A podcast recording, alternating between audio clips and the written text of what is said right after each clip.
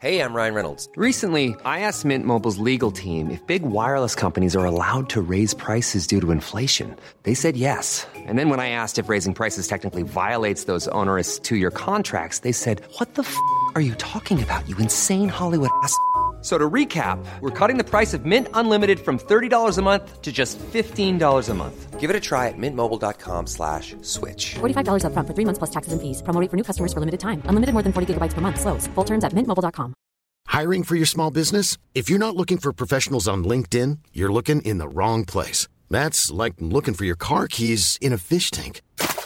LinkedIn helps you hire professionals you can't find anywhere else, even those who aren't actively searching for a new job but might be open to the perfect role. In a given month, over 70% of LinkedIn users don't even visit other leading job sites. So start looking in the right place. With LinkedIn, you can hire professionals like a professional. Post your free job on linkedin.com slash people today. The Telegraph. Podcasts.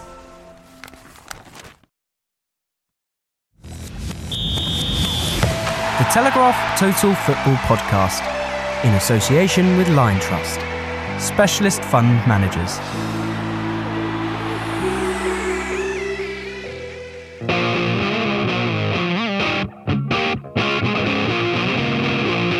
Hello, podcast fans. I'm Thom Gibbs. Welcome to Total Football.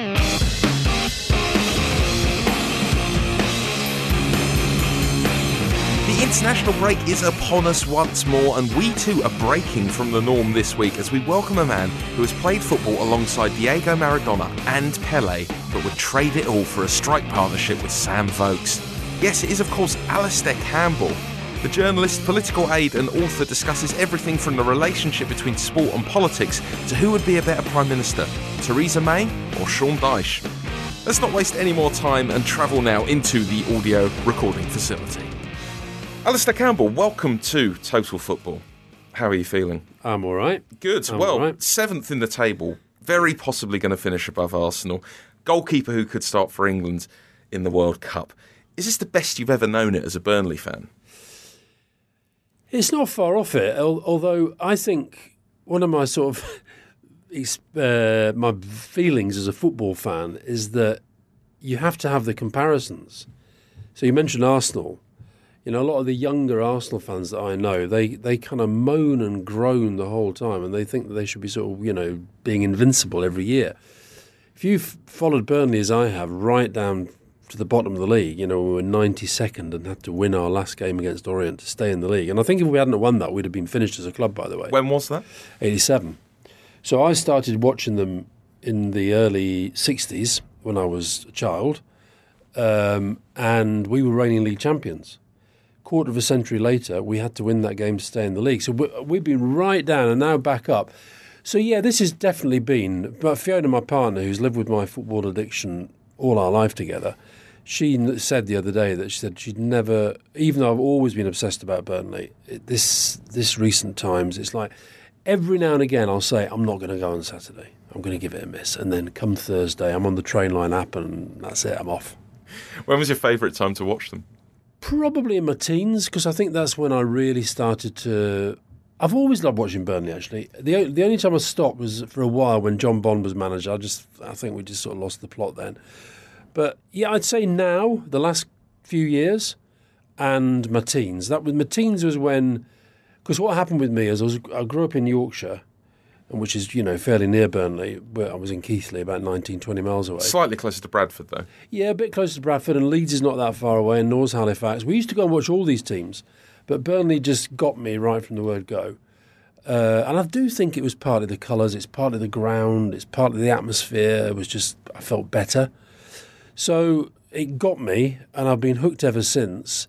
Um, but I think that at the moment, there is something kind of almost gravity defying about what we're doing. And a lot of it is down to Sean Dyche, our manager. There's no doubt about that. He's been absolutely brilliant. But it was also down to, you know, the board. I mean, when we got, how many, I, I interviewed Sean recently for Sky, and, you know, I said to him that you, how many, when we got relegated with him at the helm, how many clubs would have just thought, oh, you can't have a manager take you down? It was never, ever a question about getting rid of him. Never. And now I think he's he's almost bucking the trend in terms of you know people said that Alex Ferguson and Arsene Wenger would be the last two old-fashioned managers who really have a say in how the club is run. Sean Dyche is doing that now. The, the other thing about getting relegated was they didn't blink, did they? Like the the, the possibilities you go down and you use all of the money you've earned Yeah. from that year in the Premier League, but Burnley stuck to their guns. Was that a hard thing for them to do? Do you think? I don't think it was, and I think I think it was never. I don't think it was ever a question. And the thing you have to remember about about Burnley and our board, they're all Burnley fans. You know, they're, they're, and I'm I'm not saying that you should sort of have a, a blanket ban on foreign money coming into football, but I think it's an interesting debate. Uh, but you you really feel when you're at Burnley that the club there's something about it, and I and I really would worry if if that ever changed the dynamic of that. There is a sense of kind of you know there is a sort of feeling that the whole thing is a team, the board, the fans, the players. That it's it's really got something that I think most clubs have actually lost quite a lot of. Everyone thinks their team's special, though, don't they? Convince me that Burnley, uh, they're all basically the same, really, when it comes down to it. Only we've, we've had, well, as a QPR fan, I've had moments where it's felt like that at Loftus Road. Yeah. Convince me that Burnley are any different. What's Well, really special about them? Okay, did you feel that when Bernie Ecclestone and Briatore were hanging around the boardroom? Absolutely not. There you go. Uh, do we feel that now with a manager that I think does represent values that go through the club? Uh, what are they? Well, I think with I think with Sean, I think it's about an understanding that the club really, really means something. I mean, if you look, if you go and look at our community work and our community, all clubs talk about community, right? And they all do it. But the question is, do they do it in a way that really understands the community and benefits the community? I think they do. Now, I'm not What does that look like? Understanding, doing work that understands the community rather than just sending, you know, players to hospitals. sending players to the hospitals is a tiny part of it. You, if you if you, you you ought to get our guy Neil Hart on the program. He's a really interesting guy. He came from Watford, like Sean did, and you know we're we're into the hundreds in terms of people who are working in the community. So it means that the the sense of you know being not just being in the schools, you know, going and signing autographs, but being in the schools, helping with fitness programs, helping counter obesity, do, really getting hands dirty. So I think the other thing I'd say that, in fact, when I talked to Sean about this, um, and I know, I've got to know him really, really well. He's, you know, he's, he's a good mate. He's a fantastic bloke. Uh, but I think he really understands that. I think he, you know, he, there's a difference between I, I can talk to him in a way that is different to if I'm talking to him and there are two microphones there. I think he has a sense of this club really matters in this place. Now, you know, I've spent a lot of time recently with Paul Fletcher, who was one of my heroes as a as when I was a kid, and he was a player because he and I have written this novel together about football, and one of the reasons why we he wanted to write a novel about football is because his his grandchildren kept saying to him because in his so he was our most expensive ever player in 19 when he when he joined us in 1970 uh, 66,000 quid so his grandchildren think right well he must be like the top Premier League players today his life must have been like that and of course it wasn't it was very very different so what what I think has been re- interesting in getting to know somebody like Sean Dyche, of course the money's different. He's on a you know he's on a massive whack compared to what most people in the area are. The players are on huge money compared to what most people in Burnley are on. The quality of the pitches, the quality of the training ground, the impact of the media, the role of television. It's a totally different world. And yet, I feel that the club is totally identifiable with the club that I've always known. Now, part of that is to do with the stadium. We've never moved stadium. I think there's only us and Preston that have never moved grounds in the whole league. But yeah, I think we're. I think I know you're right. Most people think their club is special, but I can I can look at so much that's going on in Burnley, and at the moment, I think it's um, it's part of the physicality. I'd be very worried if we did ever move ground, because our ground is bang in the middle of town. It's the first thing that anybody notices. Yeah, it's a lovely walk through the town from the station. I've been there. Saw us lose 2 0. On Dyche, in your friendship with him, do you give him any advice on players or strategy? Oh, I pick the team every week. Yeah, good. Yeah, I phone him up Friday, say, Sean, you know, I say, Sean, let's just play the same team again. Yeah. You know, he and I have a very piss-taking relationship with each other. He's got this running joke about I've got a butler and a helicopter. Neither of those are true. I've got a running joke about him that his house is getting bigger and bigger and bigger and bigger because his salary's getting bigger and bigger and bigger. But actually, he likes to have people outside football that he sort of bounces a few things off. So he did say that even though most of the time I talk complete rubbish, about how I once played with Pele and Maradona, which is true, uh, I do occasionally give him an insight that's worth having. And I do know he's read my winner's book. He's had the audio book because he, he would regularly phone me, him and Ian Woan, on the drive up and down the motorway. And he would phone me and say, "Yeah, I'll just listen to your book. You know, I love that bit about where Floyd Mayweather said, "Uh, whatever. Do you do that impression in front of Sean Dyche? I do. I do. I regularly do that. I, I'd, I'd be worried. do you know what, though? I think people underestimate, I hope he hears this, how sensitive he is. Oh, I don't mean sensitive to criticism. I think he's very good at taking that. I think he's very sensitive to people. Uh, I don't look. He's, he was a hard player, and he's. I think his image, because of the voice and the look, and the Stone Cold Steve Austin haircut and the little goatee beard and the. Uh, and he, he was telling me in the interview with Sky says that he, he sometimes goes into shops and stuff. I'll tell you a funny story about with again with Ian Woan. We went out for dinner one night, uh, and and Sean picked me up from the station, and we were going out for dinner, and he, he stopped at this garage, and I thought he was getting petrol, and he went into the into the the place where he, and he came out with some toilet roll. I said, I can't believe you buy your own toilet. He said, well, you know, I've got a butler, I've got a butler, I've got to get my own toilet roll. so him and he and Ian Woan lived together. This kind of their families are you know further south because Sean's kids are in school and Ian's kids are in school, and you know they're, they're settled where they are they're housemates. they they're flatmates. Yeah, they're they're they're, they're like Mr. and Mrs. You know, so they they live together. Uh, and they work together, but you know they are they're definitely a team, and I think that's the other thing that Sean's got. He's a really good motivator of his. I was at the training ground a couple of weeks ago, and you, there's a there's a really good feel around it. You can go into some training grounds, and it just doesn't feel like people are on it. You know, there's a really good feel to it, and I think that a lot of that is down to down to leadership. Could he cut it for England? Do you think? Oh, definitely, definitely. I mean, I hope he doesn't, but I think he will. Um, I don't know how long he'd stay at, at Burnley. He's been there five years. He's got a, he's signed a new contract, and now no contracts don't mean that much. And I don't think people would, you know, if a really genuinely big club, bigger than us even, uh, came in for him, I don't think people would resent that. But I think it's interesting. We talked a bit about how, you know, Eddie Howe, who I like, by the way, uh, he did a he did a you know pretty good job at Burnley, but nowhere near as good as Sean has done.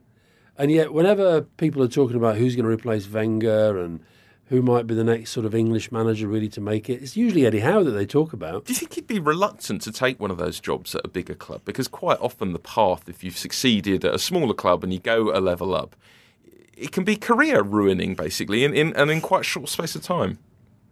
Yeah, I mean, uh, well, look, I think he's a very, I think he's a very ambitious guy. I think he's very, he's obviously very ambitious for for Burnley at the moment. He's very ambitious for himself, and I don't mean that in a kind of in a negative way at all. He's very ambitious. He sets big ambitions and he goes for them.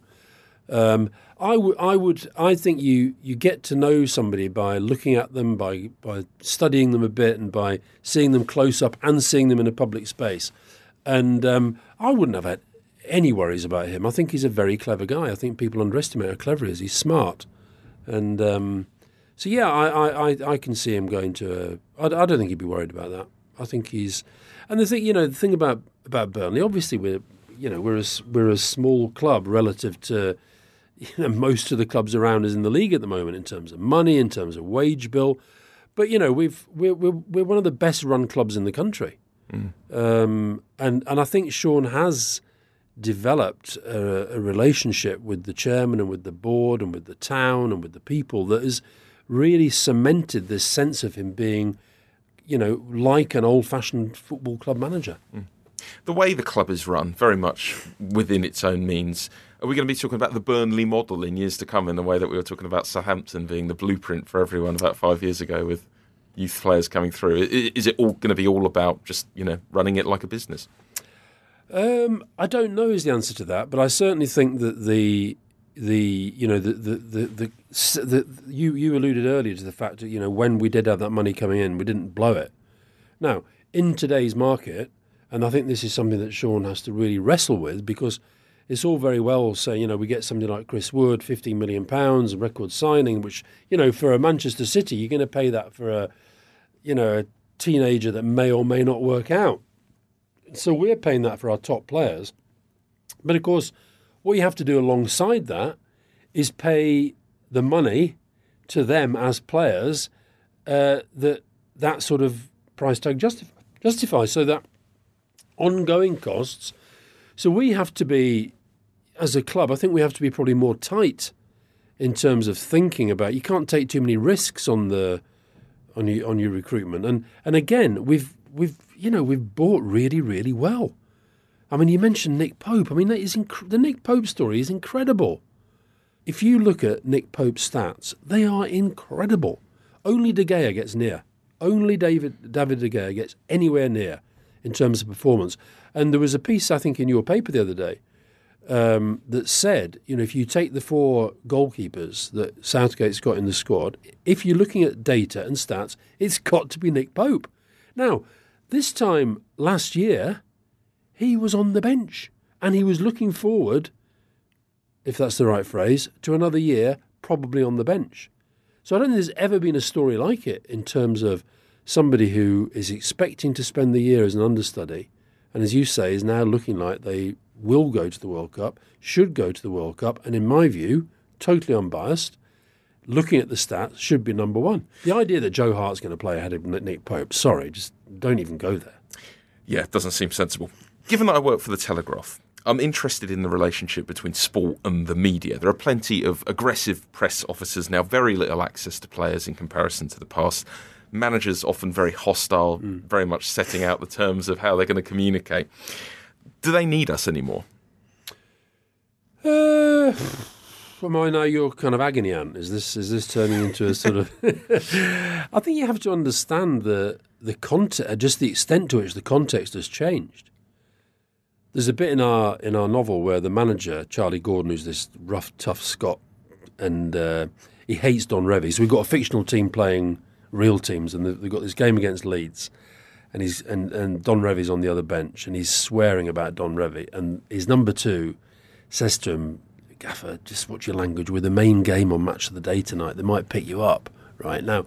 So that just gives you a sense to th- these days. If you're Sean Dyche or Pochettino or Eddie Howe or uh, any manager, including in the lower leagues, you're on camera all the time, all the time every single second there is a camera on a Premier League manager. Uh, that's a different game. Has that made them potentially a little bit more buttoned up? Has the noise around football made them a little bit more buttoned up? I think so. Has it also made them understand that? So I think if you would talk to Sam Allardyce, for example, I think Sam would say that his his sojourn at Newcastle he would say was ended by the media. Whether he's right or he's wrong, that is a factor that he might then weigh in future engagement with the media. So I think they think about it more, but they also don't. If they're if, for them to do their job properly, they mustn't let it get to them, because I think once they let it get to them, they're in they're in trouble. So I think they are necessarily putting up barriers. But you know the other thing you you asking me earlier to persuade you that that Burnley's different.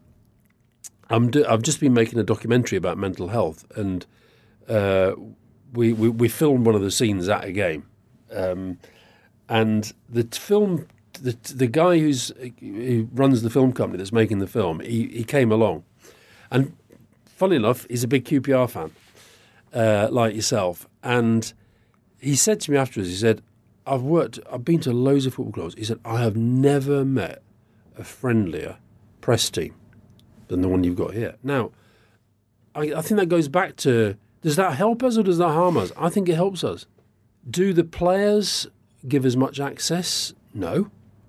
Uh, but when they do, it's good. And it's back to the thing about remember Sean Dyche said when I did that interview for Sky, he said that one of the things his, his parents taught him was whatever you do, do it to the best of your ability. If you're gonna if you're gonna clean your shoes, clean them really, really well. If your job is to sweep the floor, sweep it really, really, really well. So I think the mentality that should be for players if you don't want to do the media, fine. But if you are doing the media, do it well and think about how you do it. On the subject of your new book, Saturday Bloody Saturday, it's a novel about football. Football fiction, not a particularly rich tradition. No, I know. Was it a hard one to write? I really enjoyed writing it, and I, and I enjoyed writing it with somebody else who happened to be a footballer in the 70s, which is the era that we're talking about. But you know, one of the motivations for doing it is the fact that not just football, but sport generally there's not much great fiction out there. Isn't that because it creates its own storylines in real life? Correct, exactly. I think that's exactly what it's about. Is the people. But if you, somebody, I did an interview a while back, and they said, "What's your favourite novel about sport?" And I ended up saying "This Sporting Life" by David Storey, which is about sixty years old now. Now I still think it's the best. Obviously, we run it a very, very close second, but no, I think it, it, it's interesting how how little great fiction there has been about sport.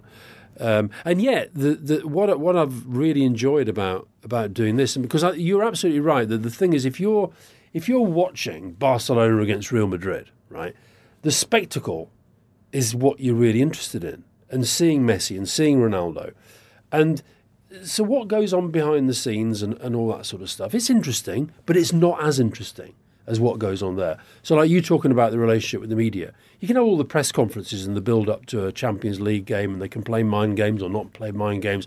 You guys can fill hundreds of pages and thousands of hours, but ultimately, it's all about when you get to those 90 minutes, sometimes 100 minutes on the pitch. That's what counts. Whereas with a novel, what you're doing is you're stepping back from that and trying to get into it from different angles and a deeper world. And and so I, and it's such a what what I've loved about doing this work, writing this one with Paul Fletcher is the fact we've created our own team. Now, basically, I am a frustrated football manager. I would love to be a football manager. It's just I wouldn't be very good at it, probably. Why wouldn't you be good at it? Well, I might be good at it, but um, but I think it'd be very very hard to do it from a non-football background. I think it's still quite hard.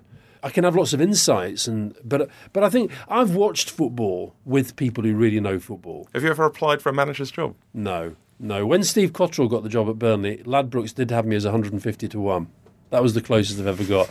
No, I wouldn't ever. Uh, I don't think I could do it, but I think I could. You know, maybe offer ideas and insights. But I've I've been at matches, for example, with I remember once Alex Ferguson came to watch Arsenal play at, when we were playing them in the cup, I think it was. And and I've been at a few games with him. And if you're sitting watching football with somebody who really, really, really knows football, they are definitely seeing things that you don't see. What sort of things? I can remember. I think uh, Arsenal had a player called was it Randall? We had him on loan for a while, and he was playing. And I can remember Alex Ferguson saying to me, "He's going to make a change. He's going to take him off in five minutes. He's going to bring on so and so," and it happened. I sometimes could do that based on the fact that I see Sean Dyche telling our subs to warm up, but I can't do it based on watching the game. And I think that you know things like when you talk to it's funny now with my son because he's he's in the in the football world, and when I hear him with talking to football people, they speak a different language. They speak a completely different hmm. language, and You must be able to do that though with sort of. I, I think they're going to make a change to their shadow cabinet, and you see that coming kind of a mile off. Well, I wish I could see it right now with the cabinet. I wish I could see it with with Brexit policy. Here we are in one of the one of the high temples of the Brexit madness. Will that get cut as well? No, th- we're in the audio recording facility, which is uh, politically neutral. Oh, is this politically neutral? Absolutely. Okay, okay. It's a safe space. Okay, uh, thank you. I feel I feel I'm looking out at a massive Sunday Telegraph, Daily Telegraph logo. No, I, I do I do love football, but I think one of the reasons I, I it's a fant- the, the manager thing is a fantasy. It's it's like I couldn't do it because I don't know enough about football. Um, even though I've watched thousands of matches, I, I I watch. This is the thing about pundits as well. I think there are a lot of bad pundits out there, but the pundits who are really really good, they tell you things you didn't see. Now, I think somebody like Sean Dyche, Ian Woan, Tony Loughlan, Billy Mercer, our coaching team, when they are watching a game, they are all seeing things that I don't see. The Telegraph Total Football Podcast in association with Lion Trust. Specialist investors who help you head towards your financial goals. Independent thinkers who have the courage of their convictions to make investment decisions. Remember, investments can fall as well as rise. Your excitement for sport seems completely undimmed. Has it ever waned at any point? Despite you know being very close to it when you went on the Lions tour. Uh, has it ever waned? Yeah, it, it has waned actually. I, f- funny enough, at the moment, I'm watching a lot less football. I'm watching In person or on telly? No, no. On on in person, I'm watching loads because I'm going to Burnley games. But um, and I still watch. I still follow Scottish football quite closely. Um, I watched that amazing Celtic Motherwell nil nil the other day, which was I do love a good nil nil. Do you have a Scottish team? Uh, I've got a Kilmarnock is my number one. Uh, Celtic and Partick Thistle are quite close as well. Celtic because the Lisbon Lions was one of my first really big sporting memories. And also, there's a, here's another little story for you. When I get you know quite a lot of letters from people just write randomly out the blue, and I always reply to them. And one of the reasons is that I once wrote to David Hay at Celtic. Uh, after he'd been in the World Cup for Scotland, and I wrote to him just saying I loved the way he played and I loved his attitude. I don't know why I wrote to him, but I did and he sent me back a really, really nice letter. So that's the reason I always write to people. Um, and the other one's Partick Thistle was my dad's team. So, um, but yeah, so, I, but you know, like for example, a few years ago, I would, if you'd have seen, a, if there had been a game like I don't know Schalke against Leverkusen, I'd have watched that. But now, there are some Sundays I will literally sit on the sofa all day and watch football, but I will have my laptop. I'll be doing a bit of work on the side. And I, will tell you what I've got much better at. If a game is boring, I'll turn it off. Never used to do that. So has my love of sport dimmed? I do think, for example, the London Olympics was like one of the best times to be alive in this country. And I sort of feel at the moment we've got the opposite of the Olympic spirit going around the country. And so that that general sense of my political, cultural well-being not being very happy, I think is is making me feel that you know, not, i won't watch that much, but I still I watch quite a lot of rugby league. Um, I, I, I like most sport. I watched quite a lot of the um, the Winter Olympics. Um, yeah, I love sport. I, I, think there's there's something about it that, that that is the best of the human spirit, and you you sometimes get the worst of the human spirit in there as well. But that's kind of that's part of the landscape. Were you watching it much in the late nineties when you were in government? Yeah, I did. I did. I, I, I found that I mean, Burnley for me back then was a massive release. It was the one time that you know this Downing Street switchboard knew don't bother me. What division were you in? We were kind of championship and one mainly. Uh, I remember getting when we got promoted at Scunthorpe, heady days. Mickey Mellon and Glen Little, two great goals, and we got Stan Ternent was manager, and I had to get back from we were it was uh, Northern Ireland talks were really really intense, and it was I mean I, I, felt there was a part of me felt bad, but I did actually leave early. I said I'm not I can't miss this Tony I've got to go, uh, and um, I and thought I, you said I thought you meant you'd left the game early, not the uh... no left the talks early. no, I did leave the game early. No way, um, but that's you know and, and I did feel a little bit bad about that. Uh, but there was no way I was going to miss the game that we got promoted. Uh, and it was a great day. It was just a fantastic day. I think as football fans, we're all quite used to using it as like a conversational icebreaker. It's a very easy thing to fall into with someone you haven't met before. Does that happen in politics? What, football? Mm. Oh, yeah, for sure. For sure. There was a time when if I got into a taxi, it was straight away we were talking about politics. You know, the driver would just recon, recognize me, say hello, and then we get into politics. Or sometimes they'd say nothing, and I know they were, you know, not fans. But I well, reckon, they just didn't recognise you. Possibly, no, no. You can, you get a vibe. You get a vibe. Uh, but so, I'll tell you what happens now is that most random conversations, not most, but a good half of them now, they start with Burnley. And I'll tell you, taxi drivers, they'll say, "Love your manager, love your manager. Wish we had him at Arsenal. They see something in him in his voice, obviously. Yeah, I think they see the cabbie in there. Identical voice. Um, I know you're a big fan of Jose Mourinho. Do you think he's peaked at this point? No, I'm not necessarily a big fan of Jose Mourinho. I think he's a very interesting guy, and I, and, and I did devote a chapter to him in the book on winners because I think he's got a very interesting take on strategy, and that's you know which I talked to him about. Has he peaked? Um, it's hard to tell. I think he's he seems to me to be going through uh, for him um, uh, a pretty negative phase. Um, and I, th- I think something I think is really interesting. One of the things I was really interested in when I talked to him a few years ago for the book was how much he was very open about this thing about he would take the heat, he would take all the, the, the pressure for his players. He seems to me to have completely changed on that now. And I don't really understand why he's doing this thing of sort of, you know, th- he's clearly had a rethink about how you motivate players but I wonder if it's working. The thing I took, you know, because you know I know quite a few managers, and I, and I think there's no doubt that the era that I've been writing about the, with Paul in the novel is that was a completely different era. I've done loads of interviews with Paul, and I, I've heard him tell some of the stories about how managers talked to players back then. I don't think they today's managers just don't. And even Sean, you know, I mean, I was- absolutely determined to get Burnley in the book of winners, obviously. And but actually, where I've got uh, uh, where I talked to Sean was when we played Blackburn. We had not beaten Blackburn for like you know for decades. We'd had this terrible run, and we were winning one 0 at home against Blackburn. And Scott Arfield, who I love, and by the way, how he never got picked for Scotland. I'm sorry, Gordon, but Scott Arfield should not be playing for Canada. He should be playing for Scotland. Scott Arfield gave the ball away, and it went da da da da and David Dunn scored, and it, and, it- and we drew. Right, so this this hoodoo of not beating Blackburn. I mean, we've put it right since, and now you know we, we regularly beat them about thirteen 0 But he, I said to Sean afterwards, I said, "What did you say to Scott?" The fan in me is thinking, you know, surely he kind of him against the walls. Don't you know what you do, what this means to the club? And he said, I didn't say anything. What do you mean you didn't say anything?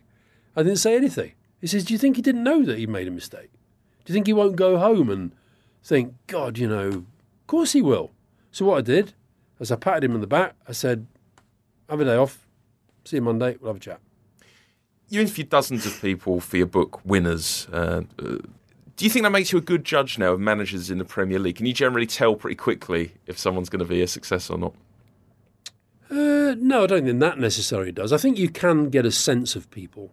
That being said, I mean, if, if I go through the, the top people, I do, I still admire, I, I do admire Wenger. Uh, I think he's brought a huge amount to the English game. Perhaps time for him to start winning in a different field now, though, isn't it? That's got to be part of it, knowing when to, Yeah, you know, for sure, it a day. for sure, absolutely. Uh, and he's and he's he's clearly finding that hard to make that make that leap. Guardiola, don't think you can say he's not he's not a winner. I think Mourinho's you know when Mourinho's done as it were, whenever that is, he's he's he's got an amazing record and and I suspect he will rediscover his mojo at some point. I think sometimes it's, it's I mentioned Eddie Howe. It's like sometimes certain clubs work for certain personalities, and and uh, Bournemouth just seems to be his place. Um, but I think you do. I think you've got to be careful not to judge them too much on the stuff that we see. Um, you know, because they it's so high profile now, Premier League football. These guys do so many press conferences, so many interviews. They're on the television all the time. You know, that most clubs have got their own TV stations. They're out there. They're, they're, they're very, very high profile figures. And I think they do all develop their persona. And I think the where I think it works best is where the persona is real. I think Sean's persona is real. I think um, I think Guardiola's persona probably is real. I don't know. Klopp's persona I think is real. I think where you, where you get into difficulty, and I think this is where Mourinho may be, is, is I think people have started to get confused about what the real persona is. The managers themselves. Yeah, yeah. And so I think that that indi- that communicates something to the players. Remember something Wenger once said to me is that when he's doing a press conference or when he's doing a, ma- a pre or post match interview, he says his audience is always the players. Now that's a I think that's a very strategic way to think about it. But I and I don't know the Arsenal players. I don't know what they think of him at the moment. I don't know. Um, I think the other thing that happens is that I mean, I've done quite a lot of work in different football clubs. I, I never understand why. And I did a thing recently for the FA, and there were lots of uh, for a pro license course, and there were lots of you know pretty big names, former players who are currently you know trying to be managers. And and I, I remember saying to them, "Do you know what? Whenever I go to a football ground, I never understand why you guys sit around looking at marks out of ten in the papers, but they do." You know, and okay, it might not affect them. And I was saying to them, you mustn't let that stuff affect you. You mustn't let social media affect you. But it's hard. I don't know quite how you do that. You know, I mean, I, I'm 60. I've got a very, very thick skin. I get abused. I get, you know, there isn't a day go by somebody doesn't call me a war criminal on social media. Somebody doesn't, you know, abuse me over Brexit, whatever it might be. And it, honestly, it doesn't bother me. But I think if you're a 16, 17 year old, 18 year old kid who suddenly becomes a really big name in football and you suddenly find you're being abused left, right, and centre, I think that might have an effect on you. It might have an effect on your confidence. That fear factor for young players, that seems to be a thing that ties in with the problems with the England team. What do you think is uh, is running through the the black heart at the centre of the England national football team? What, what's the big problem there? And do you care as a Scotland fan?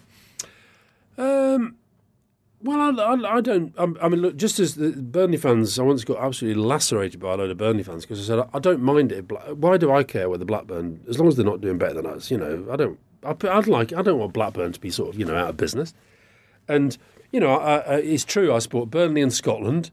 Um, do I care that much about the England? Yeah, I, I'd rather did well than did badly. I think it's good for the country. I think it's good for sort of morale around the place if they do well.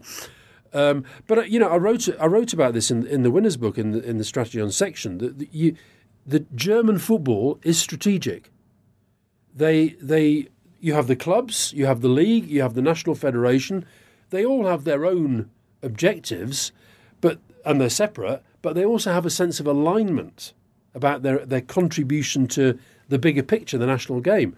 I would say in our football, the Premier League is incredibly strategic.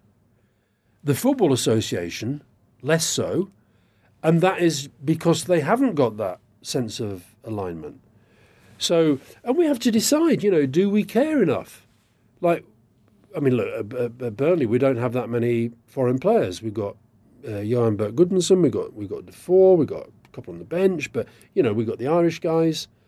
But most clubs now, there's a you know, particularly the star players, they tend to be non-English and non-British. Now, do those fans who support those clubs, and do those clubs who also want England do, to do well, do they really care about England? Now, unless you answer that question honestly, we're not going to move on. Because if the answer is no, they actually care more about their club, and the Premier League cares more about the Premier League being a global brand, which it is, and we're and they don't feel the same responsibility to help the game nationally, then things aren't going to move. So unless you get that strategic alignment, I don't think anything's going to change. Who are you supporting in the World Cup? I think the World Cup is going to be really, really interesting for all sorts of uh, reasons. Uh, I think the Russian thing, I sort of don't want it to be a success. What did you make of Boris Johnson comparing Putin and his use of it to Hitler and the Olympics? Well, I thought he just bundled, he sort of fell into it because Ian Austin, it was a question from an MP, uh, Ian Austin, Labour MP, uh, who basically made, he made the comparison, and, and I don't think Johnson really. I think he just, as he often does, he spoke before he thought. Um, but I do think that you know, a, a, on a factual level, has Putin not just will he use the word World Cup? Has he already used sport? We saw it the uh, the the Sochi Games. I mean, has he already used it to project a certain sense of his own strength and his own power? Yes, and will he do that again? Absolutely, for sure. Uh, but if you're going to make a comparison with something like Hitler, be prepared, particularly Russia, which is, you know, let's. I mean, Johnson prides himself on knowing a little bit about history because he's written a book about Churchill. Uh, I think you have to understand a little bit the sensitivities when you've got uh, the fact that the Russians lost as many as they did to Hitler. But I think that we, funny enough, I, I, the sorry to keep banging on about my books, but the Winners book, I write about Putin, and I, I make the observation that Putin is and Putin's Russia is the only major organization in the world whose objective, strategy, and tactics are completely aligned. His objective is the reassertion of Russian power. His strategy is the reassertion of Russian power, and his tactics are anything which reasserts Russian power. And that is anything from a World Cup to wrestling with a bear to taking your shirt off and riding a horse to invading countries and saying you haven't to possibly killing people on the streets of Salisbury, trying to kill them. So he's got a point, but I think when you're the foreign secretary, you have to think about how you make your points. Quite. Let's end in a slightly more light-hearted way, Alastair. Which politician would make the best football manager? Which politician would make the best football manager? You mean the traits that they've got? Not the football knowledge. Let's Yeah. ass- let's assume they're starting from a fairly high base knowledge of football. So they've got knowledge of football. yeah, Uh, pure leadership, strategy, not so much sort of man right. marking Well, corners. if I look at the British scene, I'm struggling. I'm really, I'm really, I'm really struggling. Uh, I think I, th- I wonder if Alex Salmond wouldn't have a bit of a what you need for for football manager. Added to which he does know a little bit about football. He sports hearts. Uh, so yeah, looking at the British scene right now, there ain't many. What about which manager would make the best politician? Again, you see, I think that most managers, to be good at being football managers, they have to be absolutely obsessed with football. And if you're absolutely obsessed with football, I'm not sure you have the bandwidth then to go and do it. I think Alex Ferguson in a different, if he'd have chosen a different path. I don't know Klopp, but I look at Klopp sometimes and think I could imagine him doing other things. Actually, Guardiola, I look at Guardiola and think he could definitely do other things. Sean Dyche could clearly be a better prime minister than the one we've got, and because you know he'd say to me, "Alastair, what do we do about Brexit?" And I say, "Sean, we just got to stop it." He said, "All right, mate, I'll do it. All right, yeah, do that." Thanks very much for joining us, Alastair. Fantastic. That's all for Total Football this week. We'll be back ready for your Monday morning commute to discuss all the weekend's football on Sunday, the 1st of April. In the meantime, get in contact with me on Twitter. It's Tom with an H Gibbs, and let me know which manager you think would be the best politician. Our theme music is by Polvo. Go to mergerecords.com for more of their top work. Head over to Apple Podcasts, subscribe, and rate us with five of your stars whilst you're there. Go on. Thanks to Abby Patterson on the buttons, and thanks to you for your company. I'll talk to you again soon.